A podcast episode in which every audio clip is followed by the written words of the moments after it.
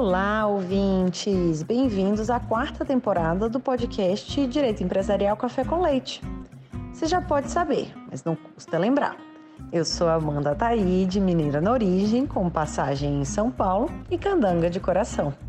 Casada, mãe do Pedro, de 4 anos e meio. Bem, Taide Rivera. Do Lucas, de 2 anos e meio. Lucas Taide Rivera. E tutora do Vira-Lata Farofa. Sou professora doutora da UNB dos cursos de Direito Empresarial, Concorrência, Comércio Internacional e Compliance. E também consultora do Pinheiro Neto Advogados nessas mesmas áreas. Esse podcast nasceu voltado para as minhas turmas da graduação em Direito Empresarial na UNB, na disciplina de Direito Comercial 1. O objetivo era e continua sendo de que, a cada nova aula, eu possa aproximar os alunos daqueles autores mais relevantes no direito empresarial no Brasil, tanto na parte de teoria geral da empresa quanto em fundamentos do direito societário. Mas o podcast ele não se restringe mais aos meus alunos, pois a gente já tem ouvintes de todo o Brasil, de todas as idades e fases nas carreiras. De modo que todos vocês poderão ter com o nosso podcast uma biblioteca virtual em áudio gratuita dos principais livros, capítulos ou trechos de livros e artigos acadêmicos essenciais para a compreensão do direito empresarial no Brasil. Pegue então sua xícara de café com leite ou então seu tênis para fazer alguns exercícios junto comigo. Aumente o som e vamos então para o próximo episódio? A nossa xícara de café com leite de direito empresarial de hoje vai tratar de mais um artigo da professora Mariana Pagé, intitulado The Rise of International Corporate Law. E para isso a gente vai ter a alegria de contar com a participação da própria autora, a professora Mariana. A professora Mariana, acho que já é a quarta vez que volta, é figurinha carimbada, garantida aqui no nosso podcast, tamanha minha admiração por ela. professora Mariana, vocês já conhecem, mas eu relevo. É professora da FGV São Paulo, coordenadora do Núcleo de Direito, Economia e Governança. Já foi professora visitante em Yale, Columbia, Stanford, Pensilvânia e tem atuado como Global Professor of Law da NYU em Buenos Aires desde 2014. E ela agora, muito recentemente, em 2022, foi também professora visitante na graduação e na pós-graduação em Harvard. Eu tive muita alegria de encontrar a professora Mariana em uma visita que eu fui fazer em Harvard no ano passado. Ela estava chiquérrima, maravilhosa, com sua sala de professora em Harvard, e eu tinha um orgulho imenso que eu queria agora compartilhar com vocês. Ela é pesquisadora também do European Corporate Governance Institute, com uma série de artigos publicados em português e no exterior, e artigos, muito deles, premiados. Professora Mariana, muitíssimo obrigada por ter aceitado o convite para participar mais uma vez do nosso podcast, por apresentar de um modo simples, curto e gostoso, como você sempre faz com a gente, esse tema do surgimento de um direito societário internacional. Bom dia, Amanda. Uma grande alegria estar com você de novo. Muito obrigada pelo convite. Então, conta para a gente, professor Mariana, como que foi esse contexto da redação desse artigo, é, como que ele se encaixa dentro da sua trajetória profissional, em que momento que você estava, como que foi o processo de escrita, conta para a gente. Esse artigo tem uma história intelectual uh, curiosa e, e, uma história prática também uh, cheia de desafios. Mas do ponto de vista da ideia do artigo, um, ela começou quando eu trabalhava num artigo anterior sobre o impacto do nacionalismo no direito societário. E daí, naquela época, me ocorreu que a solução para essa pressão nacionalista para o direito societário seria uma coordenação internacional, um direito societário internacional. E, e também me ocorreu que, para além do aspecto do nacionalismo, havia várias outras externalidades, efeitos negativos para outros países que também eram afetados pelo direito societário. A gente pode pensar, por exemplo, na esfera ambiental, e isso poderia gerar a uh, necessidade de um direito societário internacional, mas também há uma série de dificuldades. Então, eu acabei não propondo, quando eu escrevi sobre nacionalismo, direito societário internacional, mas pensando que ele não existia. Olha que curioso. eu estava pensando porque eu imaginava que o direito societário internacional ia ter cara de um tratado, né? uma lei, um tratado, um, um documento um, uh, com força vinculante. Daí, em 2000 e daí foi já faz tempo, já foi em 2018 eu lecionei em Yale, como professora visitante também, o curso de governança corporativa comparada, e os alunos podiam escrever papers, podiam inclusive usar os papers para fazer seu TC. E vários alunos fizeram isso, e um deles veio me falar que ele queria escrever sobre um, um tratado de investimento recente entre União Europeia e Japão, que tinha, né, era muito inovador por ter um capítulo destinado a regras de governança corporativa.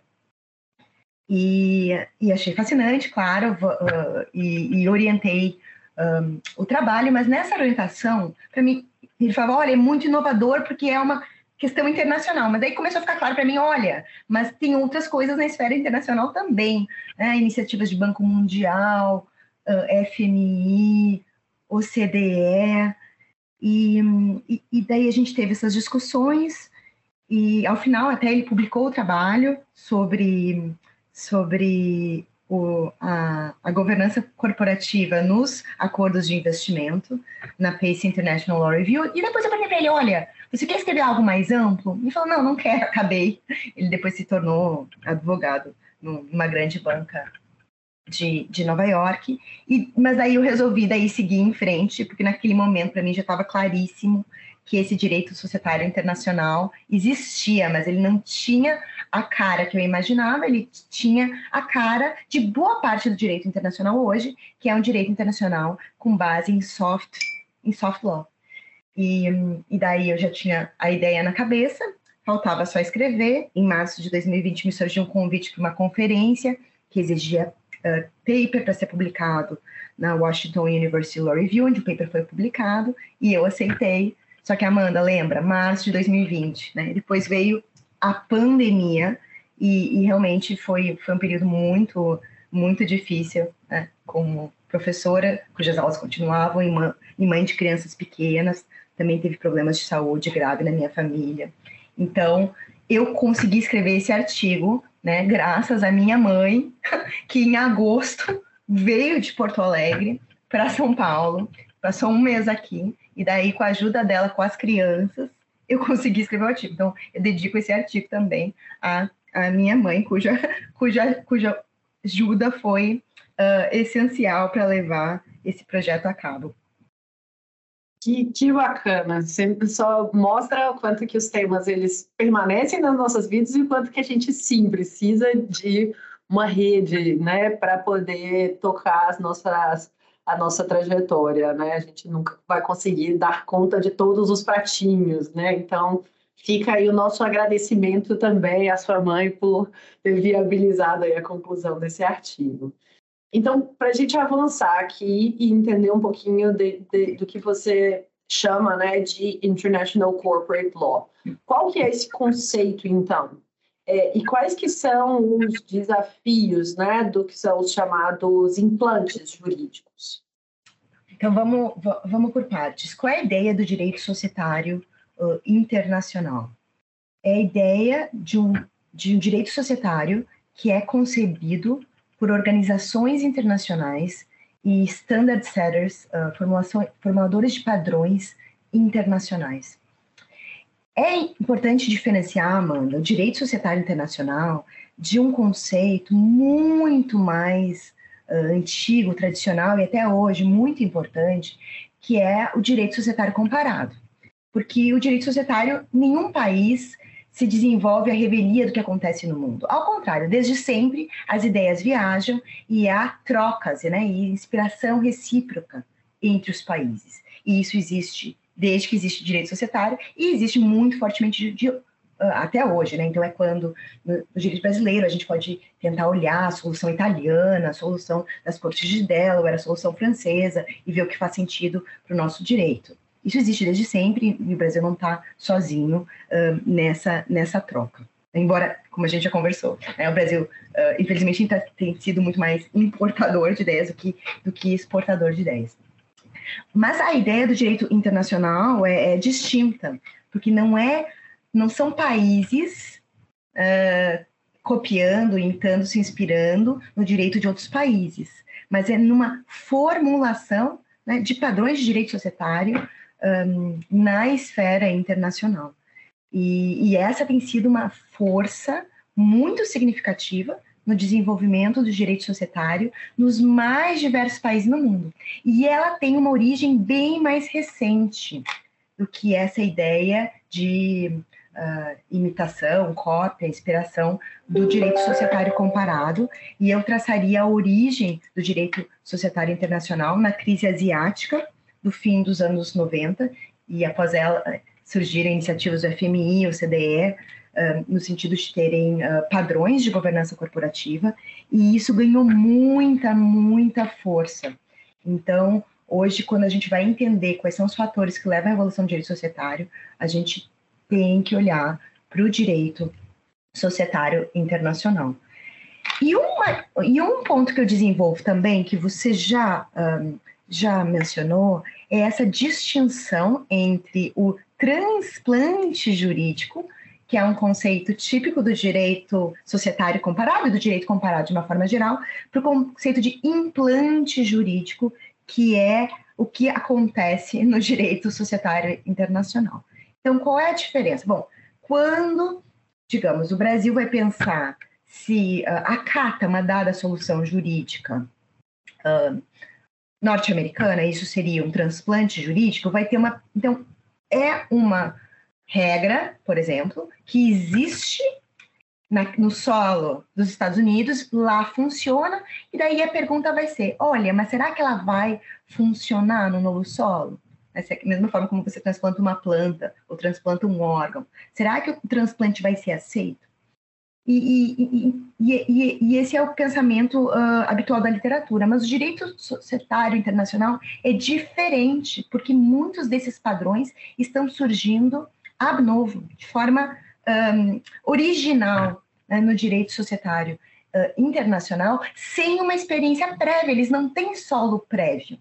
Para dar um exemplo muito marcante no debate atual, é o conceito de ESG. O conceito de ESG, ou no Brasil, ASG, fatores uh, ambientais, sociais e de governança, e essa combinação deles numa, numa sigla, é um conceito que surgiu em iniciativas da ONU. da ONU, e hoje em dia tomou conta do debate ao redor do mundo. Mas com isso vem um desafio, porque o que é ESG? Onde é que ESG funciona da sua forma uh, original, da sua forma perfeita. Só que ele não existe, porque é como um implante, né? De, uma, de um lado não é natural, de outro, então ele é um pouco artificial, e, e ele já surge tal como um implante para ser utilizado nos mais diferentes uh, locais. Então, essa é um pouco a realidade do nosso direito uh, societário hoje, e, e, o Brasil é, é, é, parte dessa influência e não e não está sozinho. E no, e no texto eu, eu demonstro com diferentes exemplos essa influência do direito societário internacional em reformas jurídicas uh, nos mais diversos países, e inclusive nos Estados Unidos, que com que antes era apenas exportador de soluções e, por exemplo, com relação ao movimento ESG, se tornou destinatário de pressões do direito societário internacional. Acho super, super bacana sempre, assim, nas nossas conversas, o quanto que você tem essa preocupação em dar nome ao que é o exato nome. Então, essa, essa é, vamos dizer, essa dicotomia, não sei se nem se a gente poderia dizer, mas entre o transplante que está dentro do societário, direito societário comparado, e o implante, né, que é do direito comparado, do direito societário internacional, essa, essas diferenças de nomenclatura elas são muito relevantes, né, para a gente fixar as diferenças e as consequências, né, daí decorrentes. Então achei interessantíssimo. E, e é interessante você mencionar essa esse influxo do, do ESG, esse implante, né, vamos dizer, do, do ESG e como que isso tem impactos, porque na disciplina que, que eu estava ministrando agora, na pós-graduação da UNB, que é sobre uh, comércio internacional e concorrência, a gente justamente entendendo como que esses influxos né, de temas vão trazendo impactos em todas as áreas. Então, a ausência de regras multilaterais, no fim das contas, a respeito de um determinado tema, a respeito de cláusulas trabalhistas, a respeito de cláusulas ambientais, a respeito de é, temas que, que anticorrupção, por exemplo, eles vão sendo ocupados por outros instrumentos que vão ser, seja eles regionais, em acordos regionais, acordos bilaterais, como você mencionou, esses acordos bilaterais de investimento, e também vão surgindo por iniciativas de organismos internacionais, que eles não vão ter força cogente, mas eles vão ter uma força de espalhar a palavra a respeito daquilo. Então, temas de OCDE, temas de concorrência, a gente tem a ICN, temas de UNCTAD. Então, e depois a gente vai vendo isso sendo trazido, no fim das contas, quanto regras nacionais. E aí a gente vê né, a criação de regras nacionais, por vezes, baseadas nesse movimento, é, nesse movimento mais amplo, né, de ausência de regra multilateral e ocupada por regras regionais, bilaterais. Então, essa sua, essa sua fala conversa muito com reflexões que eu tenho feito, assim, a respeito do que eu mencionei na aula e que eu quero escrever sobre isso, tá? Que fica o registro público que eu vou escrever é, como se fosse uma, uma, uma, cebola, né? Descascando a cebola indo, indo do multilateralismo até a implicação é, dessa a imposição dessas regras no âmbito é, privado, contratual, né? A gente saindo indo em todos, todas as camadas, né? De, de influxos. Então, adorei a sua, essa sua reflexão de implantes jurídicos e certamente vou usar quando criar coragem de escrever sobre isso. Então, conta para gente, assim, a gente você contou para gente um pouco desse surgimento da crise asiática, sobre a influência das organizações internacionais, a influência dos standard setters. Conta mais um pouquinho sobre essa, esse ponto, essa reflexão, como que como, como que são esses influxos e de que modo, né, que essas definições no direito societário são trazidas?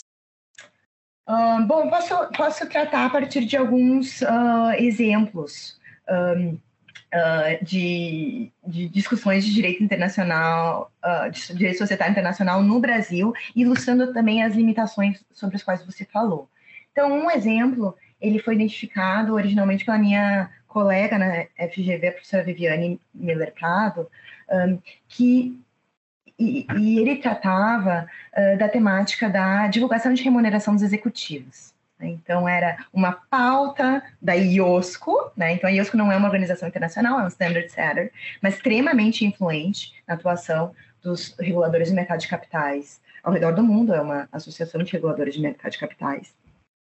E o Brasil, né, ele estava nos anos 2000 atrasado por não ter divulgação individualizada um pouco mais individualizada da remuneração uh, dos executivos. Daí a CVM propôs uma norma, até propôs uma norma mais rigorosa, depois você veio comentários, uma norma um pouco, um pouco menos rigorosa, mas de qualquer forma, a mesma norma menos rigorosa, propondo uma maior uh, transparência com relação à remuneração dos executivos, ela foi atacada uh, por diferentes razões, inclusive argumentos de ordem constitucional que violaria os direitos à privacidade ou à segurança uh, dos executivos.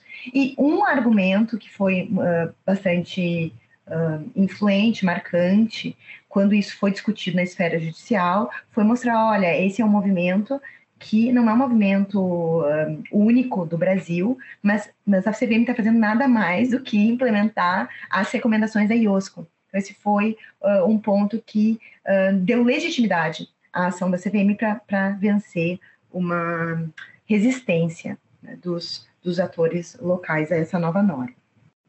Um outro exemplo que chega a ser um, um pouco tragicômico é a alteração da lei 6404 uh, em razão um, da intenção do governo em subir no ranking uh, do In Business do Banco Mundial vários países ao redor do mundo alteraram suas leis societárias com esse mesmo objetivo. Né? O que ficou mais uh, curioso no caso brasileiro é que o Brasil uh, alterou a lei, as, as, alterações estão na lei do ambiente de negócios, mas uh, o, o, o, índice logo foi descontinuado.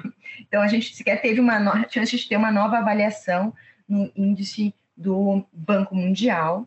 Agora, né, e, e isso acho que vai muito com relação às limitações. Como é que se deu, então, essa, esse acatamento das, dos estándares do Doing Business. De uma forma muito um, limitada, né? A gente poderia falar em um uh, compliance cosmético uh, para inglês ver. Até muitos muitos comentadores acham que, inclusive, o do Business nem daria pontos para o que o Brasil fez, porque é, tentou implementar os padrões da forma mais uh, restrita possível, né, para dizer que estava cumprindo, mas, mas sem entregar né, o, o, o, tratamento na sua substância. E isso é muito comum, né, que, que ao, ao lidar com essas pressões internacionais haja esse, essa, essas disposições para inglês ver que são cosméticas, mas não buscam de fato implementar os padrões na sua substância. Uh, com relação até aos padrões de, de transações em partes relacionadas do, do InBusiness, eu acho que eles eram bem-vindos, mas um argumento de quem é crítico a esses padrões, que é muito comum e importante no direito social internacional, é que eles podem não ser apropriados às peculiaridades de um dado país, que, sobretudo de países que não são necessariamente os mais centrais na formulação desses estándares internacionais. É claro que as, as, as, organizações internacionais não são neutras, alguns países são mais poderosos que outros, há, há interesses envolvidos. Então, ainda que haja, e eu acredito que existam, uh, externalidades criadas pelo direito societário e haja uma justificativa em tese para o direito societário internacional, isso não quer dizer que o direito societário internacional, tal como ele exista, ele vai ser necessariamente uh, benéfico para todos os países. Então, essas são uma das, uma das limitações importantes para a gente ter também, tanto apreciar o potencial, como também uh, ter cautela, né, sempre na apreciação uh, dos padrões do direito societário internacional.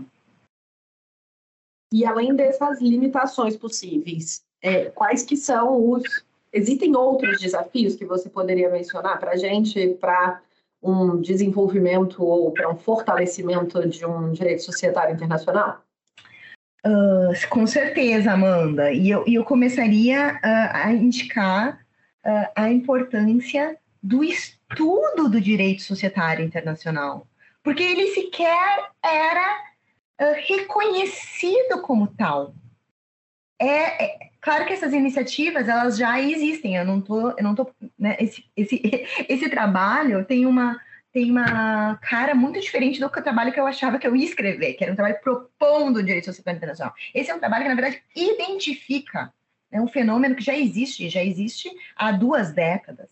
Um, de uma forma muito significativa, mas ele tem uma cara uh, um pouco mais dispersa, embora há muitas redes, né? Essas organizações internacionais elas têm muitas redes entre si. As soluções do Banco Mundial são combinadas com a OCDE, são combinadas com o FMI. ONU caminha em parte a parte, mas também conversa bastante com a OCDE. Nem mencionei a União Europeia, que agora nas, também muito influente ao redor do mundo. E, e, e também bebe dessas, dessas, dessas normas de, de ONU, uh, OCDE. Então, ele existe, mas ele é muito, tem, tinha sido muito pouco estudado. E até aí eu notaria uma, um contraste entre outras áreas, né? porque todo mundo sabe que existe regulação financeira internacional. Qualquer pessoa que trabalha com regulação financeira sabe que existem padrões da Basileia, que existe esse tipo de coordenação. Quem trabalha na área concorrencial também tem muita ciência de, dessa, dessa importância dos padrões do CDE, dessa coordenação internacional. E era mesmo um ponto cego do direito societário, né? talvez com, com uma visão excessivamente, uh, talvez até privatista, né? a visão tradicional de direito e economia, eu acho que é importante até mencionar de onde veio esse ponto cego. Esse ponto cego veio da estipulação, da premissa, um tanto quanto arbitrária, do movimento de direito e economia de que externalidades causadas por companhias são tratadas por outras áreas do direito que não o direito societário. E o direito societário deve se preocupar, sobretudo, por custos de agência, e claro que é importante que os países deem conta de reduzir esses custos de agência, deem conta da proteção dos investidores, mas a ideia era o seguinte, que se um país não proteger os seus investidores, azar o dele. Então, na verdade, teria, cada país teria incentivos ótimos, né, perfeitos para, em tese, né? Ah, claro que a gente sabe que também a, a, a captura política é que impede isso, mas deixa isso de lado. Salva a captura política, cada país, é, né, seria problema de cada país o direito societário que esse país tem ou não Né? Agora, se a gente insere de novo a questão da externalidade, aí a coisa muda de figura. E, e, e, eu acho, então, que o primeiro passo é estudar com cuidado um, o direito societário internacional, porque hoje em dia ele já é um tanto quanto robusto, mas ele vinha sendo ignorado, ele não, tinha, não era detectado, não era claro, a sua, a sua existência não era clara, como é em outros ramos do direito internacional concorrencial e em vários outros, a gente sabe que existe essa, essa coordenação internacional, mas o direito societário ela vinha sendo ignorada, e com isso a gente né, perdia de vista uh, uma parte importante da, uh, da realidade na, na evolução do direito societário. Super, super interessante. Então, já fica aqui a sugestão para os nossos ouvintes para estudarem Direito Societário Internacional, lerem o artigo da professora Mariana e continuarem, a partir desse barco teórico, fazendo algumas outras pesquisas de evolução. E agora, então, caminhando um pouco mais para o final da nossa, da, da nossa conversa, uma pergunta específica dessa quarta temporada, a pedido de alguns ouvintes. Eu tenho uma trajetória super de sucesso, passando pelas melhores universidades do Brasil e do mundo. A impressão que vai dar é que você nunca tomou um não na vida, professora Mariana. Conta pra gente se isso é verdade ou se não for verdade, qual que foi o não ou ah, algum dos que você eventualmente tenha tomado que tenha sido importante para a sua trajetória até o dia de hoje. Amanda, até é difícil falar em não, porque o não é uma constante na vida acadêmica. Mas é uma. Escolha um não, mas como? Né? São tantos nãos, é, é absolutamente constante. Eu publico muito em, em revistas jurídicas norte-americanas e o processo é, é, um processo diferente de outros esquemas de publicação. Você uh, submete simultaneamente a várias revistas, justamente nessa época, fevereiro.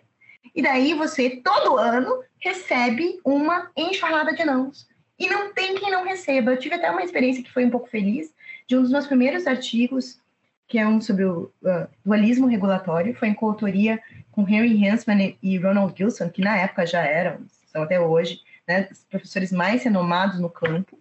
E nós recebemos uma enxurrada de nãos. Claro que a gente recebeu um sim, muito bacana. Né, o artigo foi uh, publicado na Stanford Law Review, mas antes daquele sim, foram diversos nãos. E é claro que é sempre chato uh, receber não, mas é, faz parte de uma forma assim indissociável, os nãos e as críticas. Até e, e para sempre, né? O ano passado, quando eu estava em, em, nos Estados Unidos, eu tive a oportunidade de jantar ao lado de um, de um prêmio Nobel em economia, e ele estava me contando sobre como ele tinha dificuldade em publicar artigos. E eu falei, gente, né, it doesn't get old, né? Não, não acaba.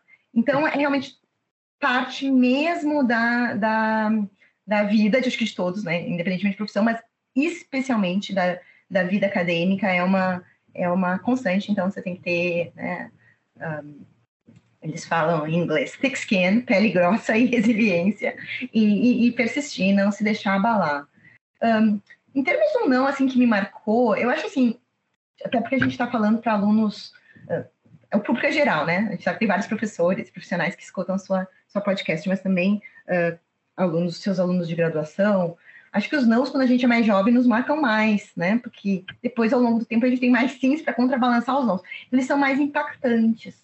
E, e eu lembro que, quando eu estava na graduação, tinha um intercâmbio que eu queria muito ir. Muito. Era até para os Estados Unidos. E, e daí eu participei do processo de seleção e eu não fui aceita. Isso me frustrou muito. E depois teve um novo processo de seleção, pra, mas com a mesma... Era a mesma banca, era o mesmo convênio, e, e daí um, eu falei com a minha mãe, que mãe que você acha? Ela falou, ah, não participa, olha só, já deu errado, a gente achava que era injusto. Acho que era, sei lá, né? Mas assim, quando você recebe um não, você sempre acha injusto. E aquilo me frustrou. Ela não participa. Eu falei com meu pai, falou, não, você vai participar, entendeu? Se você recebe um não, isso não é um demérito para você, né? Inclusive, se for injusto, é um demérito uh, para quem te deu um não. Então, você vai participar.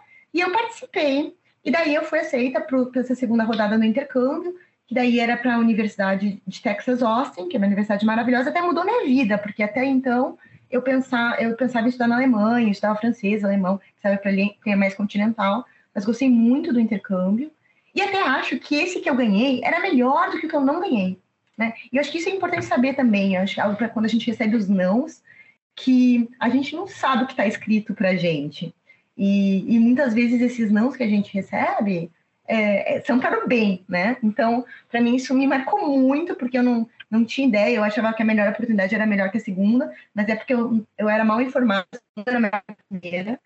E, e, e, eu acho que esse ponto, assim, de não ter medo dos nãos, é, me marcou demais. Não temos não, não tem problema nenhum uh, tomar não. Aliás, todo mundo tem um enorme número de não. Hoje a gente fala, Amanda, eu falo muito para os alunos, né? Em, em Shadow CV, né? O nosso currículo são só os sims, mas por trás daqueles sims, teria um currículo de muitas e muitas e muitas mais páginas nos não. Isso aparece, o meu artigo foi publicado, todos os não não aparecem. É enorme essa lista. E acho, acho que assim, acho que a gente tem que um pouco não ter medo dos não, não ter medo dos não, não tem problema nenhum. Sinal de que você tentou. Parabéns para você que tomou que tomou não, quer dizer que você está fazendo coisas desafiadoras e está tomando não, né? Acho que é um enorme perigo para o desenvolvimento você se colocar numa posição que você só você só receba sim. É isso, tá? aprender com aprender com o não para criar mais força para alcançar o sim, né?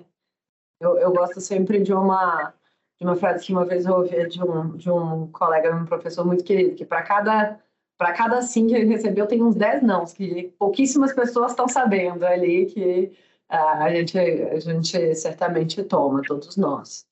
E, então, agora a última pergunta. Professora Mariana, você escreve bastante, escreve em português, escreve em inglês da aula faz parecer como que você se mantém atualizada sobre doutrina, prática de direito empresarial, o que, que você recomenda em termos operacionais, o que, que você faz no seu dia a dia para ficar atualizada?